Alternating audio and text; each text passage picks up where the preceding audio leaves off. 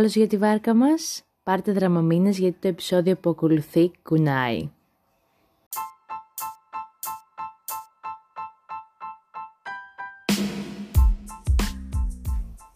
Γεια, είμαι η Σοφία και αυτό το podcast είναι μια σειρά από τυχή γεγονότα που συμβαίνουν στο μυαλό μου. Ή πολύ απλά, τι κάνω μόνη μου μέσα στο σαλόνι μου. Έλα παραδέξου το, για να είσαι εδώ έχεις καθίσει και εσύ μέσα σε ένα λεωφορείο, ανιαρή διαδρομή, ατελείωτη, ασφικτικά γεμάτο και το μόνο που ακούγεται επόμενη στάση, next stop. Εντάξει, ως παθούσα κατανοώ, συμπάσχω και είμαι εδώ για να σου λύσω αυτό το πρόβλημα. Καλώς ήρθες λοιπόν στο ασυνείδητό μου.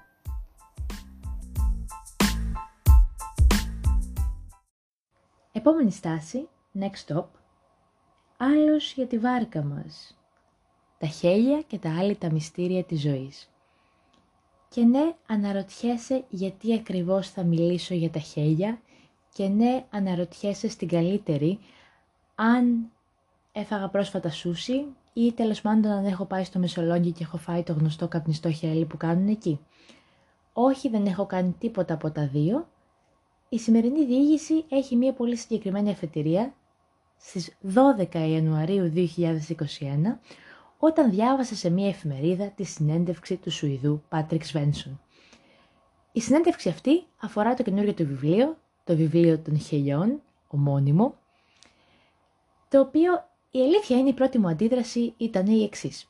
Ποιος ακριβώς γράφει ένα βιβλίο αφιερωμένο στα χέλια, 300 σελίδες αποκλειστικά για τα χέλια, γιατί το κάνει αυτό; Και τι ακριβώς βρίσκει στα χέλια και τέλος ποιος διαβάζει ένα βιβλίο, ας το πούμε mainstream λογοτεχνίας αφιερωμένο στα χέλια.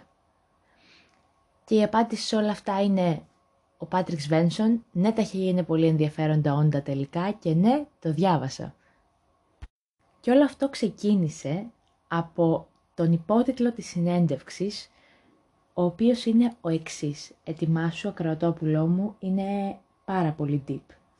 Εάν ψάχνεις να βρεις κάτι αιώνιο, πρέπει να το ψάξεις στον ωκεανό. Ήταν αυτό instagramικό quote, αμέσως έτοιμο για story. Ε, και αναρωτιέμαι τι λέει ο τύπος εδώ πέρα; Και κάθομαι και διαβάζω όλη τη συνέντευξη. Για να μην τα πολυλογώ, ναι, αγόρασα το βιβλίο αμέσως μετά και ναι, το διάβασα εξαιρετικά γρήγορα και έχω να ομολογήσω δύο πράγματα. Πρώτον, ότι όντως είναι ένα πολύ ενδιαφέρον βιβλίο, οπότε ναι, αγοράστε το. Και δεύτερον, ότι οι Σουηδοί έχουν ένα εξαιρετικό χιούμορ. Πολύ πρόσφατα είχα διαβάσει και άλλα βιβλία Σουηδών και νέων λογοτεχνών. Κυρίως παρατηρώ επίσης κάτι ακόμα. Αυτοί που τα γράφουν είναι δημοσιογράφοι. Οπότε οι δημοσιογράφοι Σουηδοί που γράφουν αυτού του τύπου τα βιβλία, αναφέρουμε στον εκατοντάχρονο ε, που πήδηξε το ένα παράθυρο και έφυγε και στο βιβλίο των χιλιών έχουν ένα εξαιρετικά σουηδικά λεπτό χιούμορ, το οποίο εγώ προσωπικά εκτιμώ πάρα πολύ και αναρωτιέμαι αν το δικό μου χιούμορ έχει γίνει πιο κρύο ή αν τελικά το χιούμορ τους είναι πολύ καλό. Τέλος πάντων, για να μην τη μακρηγορώ, η ιστορία είναι ως εξής.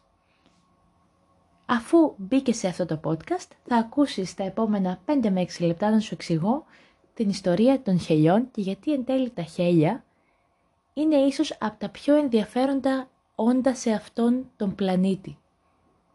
Καλή ακρόαση.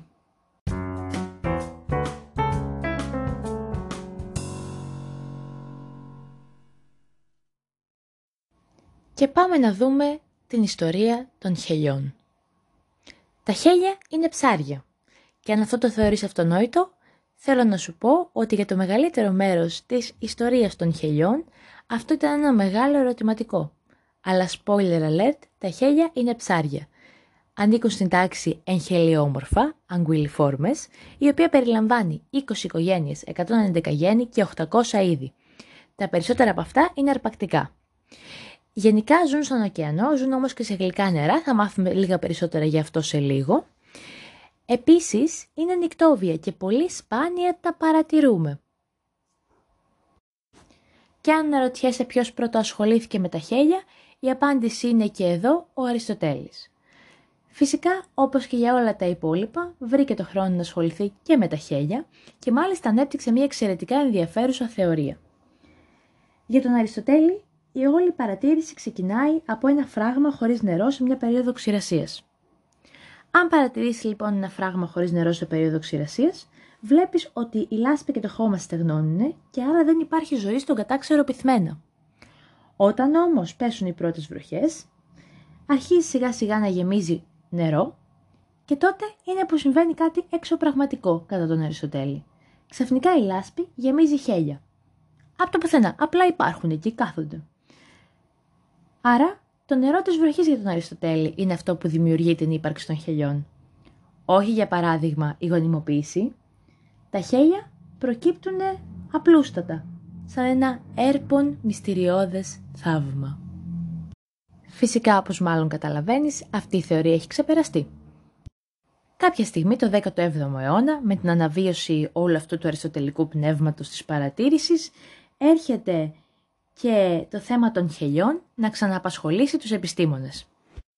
Λίγο ο Ρέντι με το «Omne vivum exovo», δηλαδή το «Η ζωή ξεπηδά από το αυγό», λίγο άλλοι διάφοροι κριτικοί εμποτισμένοι με το πνεύμα της επιστήμης, με όλο το νόημα της λέξης, ξεκινά μία νέα ιστορία για το χέλι και ξεκινά γενικά ο τεμαχισμός των χελιών σε πολλά κομμάτια και σε διάφορα εργαστήρια, κυρίως στην Ιταλία, για να ανακαλύψουν αν έχει αναπαραγωγικά όργανα, αν είναι θηλυκό ή αρσενικό και γενικά τι είναι αυτό το περίεργο όν. Κάποια στιγμή το 1777 το ερώτημα τι είναι το χέλι έλαβε επιτέλους απάντηση. Ο Μοντίνι, ναι ξέρω δεν σε αφορούσε, στο είπα, ήξερες που ήρθες, ε, κατέγραψε και μελέτησε συστηματικά τα αναπαραγωγικά ε, μέλη των χελιών, του θηλυκού χελιού συγκεκριμένα. Έτσι λοιπόν, ξεκίνησε μία νέα συζήτηση ως το πού τελικά γεννιούνται τα χέλια και αν υπάρχουν και αρσενικά αναπαραγωγικά όργανα. Πολύ μεγάλη συζήτηση.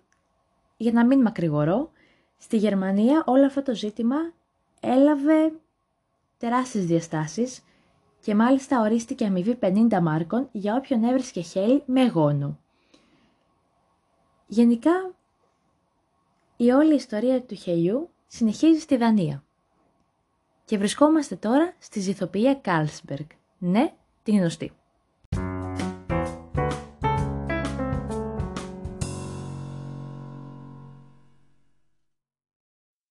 Πριν όμως πάμε στη Δανία, θέλω να κάνουμε μία στάση στην Τεριέστη και να σας πω ότι η ιστορία των χελιών διαπερνά και την ζωή του Φρόιντ, ναι, του γνωστού Φρόιντ, ο οποίος είχε πάει στην αρχή της καριέρας του και όταν ήταν ακόμα 19 ετών στην Τεριέστη με στόχο να ανακαλύψει και να ε, εξετάσει αν υφίσταται εν τέλει αυτός, αυτό το χέλι με το γόνο που σας είπα προηγουμένως.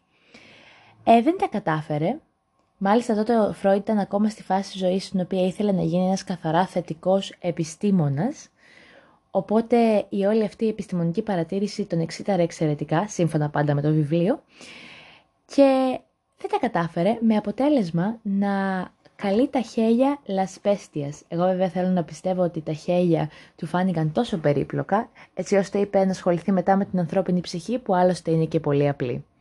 Βλέπετε, υπάρχει κάποιος μαζοχισμός στην ε, σκέψη του Φρόιτ και ξεκινάει ήδη από μικρή ηλικία.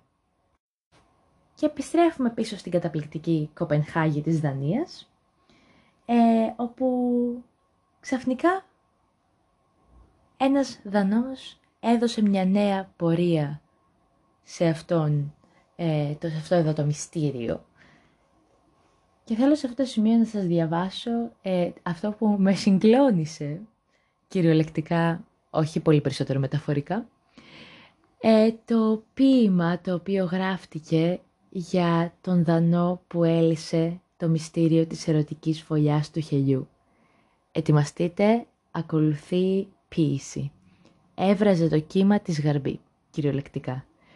Τιμή στους Δανούς που έλυσαν αυτό το πανάρχαιο μυστήριο, που σιγά σιγά και χρόνο το χρόνο φανέρωσαν την ιστορία του. Ο Ιωάννης Σμιτ, ο αρχηγός, με πατέρα τον Πέτερσεν, χάρισε φήμη στα καράβια Τόρ και την Τάνα για όλη την ανθρωπότητα. Αν μετά από αυτό θες να αποχωρήσεις από αυτό το podcast, σου δίνω όλο το ελεύθερο. Και αφού έμεινες, ο Γιωχάνης ο Σμίτ λοιπόν ε, έβγαλε με χρηματοδότηση της ηθοποιίας Carlsberg τα πλοία του σε όλους τους ωκεανούς και σε όλες τις θάλασσες, ψάχνοντας κυριολεκτικά ψήλος στα άχυρα, και όπου άχυρα εννοούμε έναν ολόκληρο ωκεανό, ή μάλλον όλους τους ωκεανούς, για να βρει πού στο καλό πηγαίνουν τα χέλια για να αναπαραχθούν. Κάποια στιγμή εντόπισε ένα, μία προνύμφη λεπτοκέφαλο, whatever it is, στα νησιά Φερόε, ωστόσο ήταν τόσο μικρό σε σχήμα φίλου ιτιάς, όπως περιγράφει το βιβλίο. Ο Σμιτ λοιπόν για 20 χρόνια κατέγραφε συστηματικά, κρατούσε ένα dataset με χέλια σε, με διάφορα πλοία σε ολόκληρους τους ωκεανούς, ξαναλέω σε όλους τους ωκεανούς, ώσπου εν τέλει και μετά από έναν πρώτο παγκόσμιο πόλεμο που τον καθήλωσε και δεν μπορούσε να δουλέψει, να βρει επιτέλους αυτό που ψάχνει. Και αυτό δεν είναι άλλο από τη θάλασσα των Σαργασών. Και κάπως έτσι έγινε η ανακάλυψη για την περίεργη και μυστικιστική και ενηγματική ζωή των χελιών. Τι είναι όμως τόσο περίεργο στα χέλια;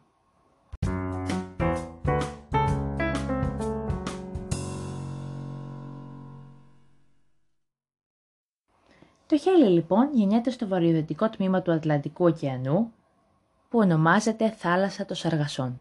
Σου δίνω κάποια δευτερόλεπτα να ψάξεις στο Google τη θάλασσα των Σαργασών. Ωραία.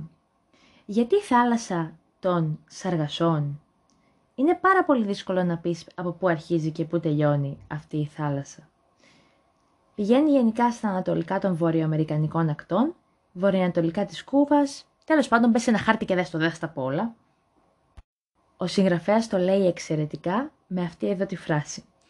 Με τη θάλασσα των Σαργασών συμβαίνει ό,τι και στα όνειρα. Σπάνια μπορείς να πεις με σιγουριά πότε μπαίνεις ή βγαίνεις. Απλώς ξέρεις ότι βρέθηκες εκεί. Ανοίγω παρένθεση, βλέπετε τον απίστευτο λυρισμό ενώ μιλάει απλά για χέλια. Δηλαδή, respect στον τύπο, respect. Στην πραγματικότητα αυτό που θέλει να πει είναι ότι η θάλασσα ουσιαστικά οριοθετείται μέσα από τα τέσσερα δυνατά ρεύματά της. Το ρεύμα του κόλπου, το σύμπλεγμα των υδάτινων μαζών στο βορειοατλαντικό ρεύμα, το ρεύμα των Καναρίων και το ισημερινό ρεύμα. Και κάπως έτσι βγάζουν νόημα όλα λίγο περισσότερο. Όχι για σας ακόμα, για σας σε λίγο. Ο βυθός της φτάνει σε σημεία τα 7.000 μέτρα και στην επιφάνεια επιπλέουν κυρίως φύκια, σαν ένα μεγάλο χαλί. Ακριβώς λοιπόν σε αυτό το περιβάλλον εμφανίζεται αυτό το μικρό φύλλο ιτιάς που σας έλεγα προηγουμένως και αρχίζει κατευθείαν το ταξίδι του. Γενικά διασχίζει εκατοντάδες μίλια στον Ατλαντικό και κατευθύνεται στις ευρωπαϊκές ακτές. Κάποια στιγμή κάποια χέλια στρίβουνε και αυτά είναι τα γνωστά αμερικανικά χέλια. Και όταν λέω στρίβουνε, ακριβώς το εννοώ, στρίβουν από το ρεύμα. Όποιος έχει δει νέμο, καταλαβαίνει. Όταν το ευρωπαϊκό χέλι φτάσει στις ακτές, υφίσταται και την πρώτη του μεταμόρφωση και γίνεται η αλόχελο. Αυτό είναι το δεύτερο στάδιο του χελιού. Και αν αναρωτιέστε γιατί το χέλι μεταμορφώνεται, το λέει πάρα πολύ ωραία instagramικά λυρικά ο, ο ποιητής, θα έλεγα, όχι ο συγγραφέας και εδώ. Ίσως και εμείς πρέπει να μεταμορφωθούμε για να μπορέσουμε κάποτε να γυρίσουμε σπίτι μας. Τα περισσότερα γελόχελα λοιπόν, όταν φτάνουν στους ακτές, διαχέονται στα ριάκια, τις λίμνες, στα ποτάμια, όπου και τα ψαρεύουμε και τα τρώμε, κυρίως στο γλυκό νερό. Όταν λοιπόν φτάσει και ζήσει στο γλυκό νερό, το χέλι υφίσταται την τρίτη του μεταμόρφωση. Γίνεται κυτρινόχελο. Γενικά μεγαλώνει, παίρνει το σχήμα του φιδιού και γίνεται μειώδες. Μικρά ματάκια, χαρακτηριστική μαύρη κόρη, όπως το έχετε δει αν το έχετε δει. Γενικά το κεντρινόχελο είναι ένας χαμελέοντας της θάλασσας γιατί ανεβαίνει ριάκια, ποταμούς, χυμάρους, ελίσσεται εύκολα στα ριχά αλλά και στα δυνατά ρεύματα. Μπορεί να κολυμπήσει από θολές λίμνες και ήρεμα ποτάμια μέχρι χυμάρους, ακόμα και σε βάλτους χαντάκια μπορεί να συρθεί. Μέχρι να βρει λοιπόν ένα σημείο εγκατάστασης μπορεί να διανύσει χιλιάδες χιλιόμετρα. Και όταν το βρει, κάθεται εκεί για χρόνια ολόκληρα δεν κουνιέται, πολλές φορές ακόμα πηγαίνει και στον πάτο της θάλασσας και μένει εκεί εκκίνητο για χρόνια. Τα χέλια επίσης έχουν ενσωματωμένο GPS. Γιατί; Κάποια από τα χέλια σε πειράματα τα οποία ψαρεύθηκαν, αλλιεύθηκαν, μεταφέρθηκαν αλλού, μπήκε GPS, τα αφήσαν στη θάλασσα σε εντελώς τυχαίο σημείο, βρήκανε τον τρόπο να γυρίσουν, χωρίς να ξέρουμε και να μπορούμε να εξηγήσουμε πώς, ακριβώς στο σημείο στο οποίο αλλιεύτηκαν. Χρήσιμο αυτό, δεν χρειάζεται να κουβαλάς και κινητό μαζί. Όταν λοιπόν πέφτει το σκοτάδι, η νύχτα στο Παλέρμο, βγαίνει το χέλι στην επιφάνεια, κυνηγάει, τρώει και τα γνωστά και τα γνωστά. Το χέλι λοιπόν ζει το μεγαλύτερο μέρος της ζωής του, γενικά σε μια κατάσταση μεταξύ ενεργητικότητας και παθητικότητας, κάπου στο ενδιάμεσο, κάπου στη μέση.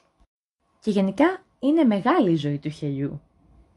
Υπήρχαν χέλια τα οποία σε συνθήκες εχμαλωσίας έζησαν και περισσότερα από 80 χρόνια, κάποιες φορές ακόμα και 100. Κάποια στιγμή λοιπόν, ανάμεσα στα 15 και στα 30 του χρόνια, το χέλι αποφασίζει πολύ συνειδητά να αναπαραχθεί. Δεν ξέρουμε ακόμα πώς το αποφασίζει αυτό το πράγμα, ωστόσο ξαφνικά βρίσκει το σκοπό της ζωής του βαθύτερα μέσα του. Κατευθύνεται προς τη θάλασσα, βγαίνει δηλαδή από τους βούρκους που ήταν πριν και υφίσταται την τελευταία του μεταμόρφωση, αυτή του ασημόχελου. Γενικά, όταν φτάσει το φθινόπωρο, όταν έρθει καλοκαίρι πέφτει κάτω και ψοφά που λέει και το λαϊκό άσμα, όχι, όταν έρθει το φθινόπωρο, μέσα από τα σκοτάδια το ασημόχελο βγαίνει στον Ατλαντικό ωκεανό και από εκεί το κόβει όλο του γρου για θάλασσα σαργασών. Και αυτό γενικά συμβαίνει εντελώς συνειδητά και αυτό το ξέρουμε γιατί το σώμα του προσαρμόζεται απόλυτα στις προποθέσει του ταξιδιού. Τι εννοώ, οριμάζουν τα αναπαραγωγικά του όργανα, τα πτερίγια μακραίνουν, δυναμώνουν ώστε να κολυμπάει ταχύτερα. Τα μάτια μεγαλώνουν και γίνονται μπλε για να μπορεί να βλέπει καλύτερα. Αυτό θυμίζει λίγο την κοκκινοσκουφίτσα. Το πεπτικό σύστημα σταματάει εντελώς να λειτουργεί και το στομάχι διαλύεται. Γενικά κολυμπάει 5 μίλια τη μέρα, συχνά σε βάθος χιλίων μέτρων, ενδέχεται να σταματάει το χειμώνα σε κάποια φάση και θέλω να σας πω σε αυτή τη στιγμή ότι μπορεί να ζήσει και 4 χρόνια χωρίς τροφή. Είναι γενικά ένα πολύ μακρύ και ασκητικό ταξίδι. Είναι η συνειδητοποίηση ενός στόχου. Είναι μια εσωτερική αναζήτηση. Όταν λοιπόν επιστρέψεις σπίτι, το χέλι αναπαράγεται, τα αυγά γονιμοποιούνται και το χέλι έχει εκπληρώσει πλέον τον προορισμό του και η ιστορία του ολοκληρώνεται. Και πεθαίνει. Είναι απίστευτο το πως ένα τόσο μικρό ψάρι, δεν είναι και βέβαια και πάρα πολύ μικρό, μπορεί να έχει ένα τόσο μεγάλο μυστήριο, το οποίο εγώ μέχρι τώρα τουλάχιστον δεν γνώριζα. Και εσύ αν δεν το γνώριζες τώρα το ξέρεις. Και σκέφτομαι ότι γενικά έχουμε περάσει πάρα πολύ μεγάλο μέρος της ανθρωπότητας να βρίσκουμε διαφορές ανάμεσα σε εμάς, τα ζώα, τι είναι αρσενικό, τι είναι θηλυκό, να τα χωρίζουμε όλα σε κουτάκια και να τα βάζουμε σε ταυτότητες θρησκείες, ο άνθρωπος, τα ζώα, ποιος είναι ανώτερος κτλ. Και κοιτώντας ένα τόσο ε, σημαντικό μυστήριο το οποίο παραμένει άλυτο, καταλαβαίνεις ότι τελικά ίσως να ξέρεις πολύ περισσότερα πράγματα για τα αστέρια ή για τον Άρη ή για τον ήλιο από ό,τι ξέρεις για κάτι το οποίο βρίσκεται στον ίδιο σου πλανήτη. Τελικά άρα αυτό που μας χωρίζει από τα υπόλοιπα όντα είναι το ότι εμείς μπορούμε να μιλάμε και να επικοινωνούμε και να επικοινωνούμε αυτές τις διαφορές μας. Και τελικά όσο αυτό μας ενώνει μεταξύ μας, τόσο πολύ μας χωρίζει εν γέννη. Είμαι πολύ εμπνευσμένη από τον βαθιστόχαστο Πάτριξ Βένσον για τα χέλια και τώρα χωρίς ε, υπερβολή, πραγματικά να το διαβάσεις αυτό το βιβλίο. Είναι εξαιρετικά λυρικό σε όλες του τις αποχρώσεις. Και μετά τη βιβλιοπρόταση μπορώ να ολοκληρώσω την ιστορία των χελιών.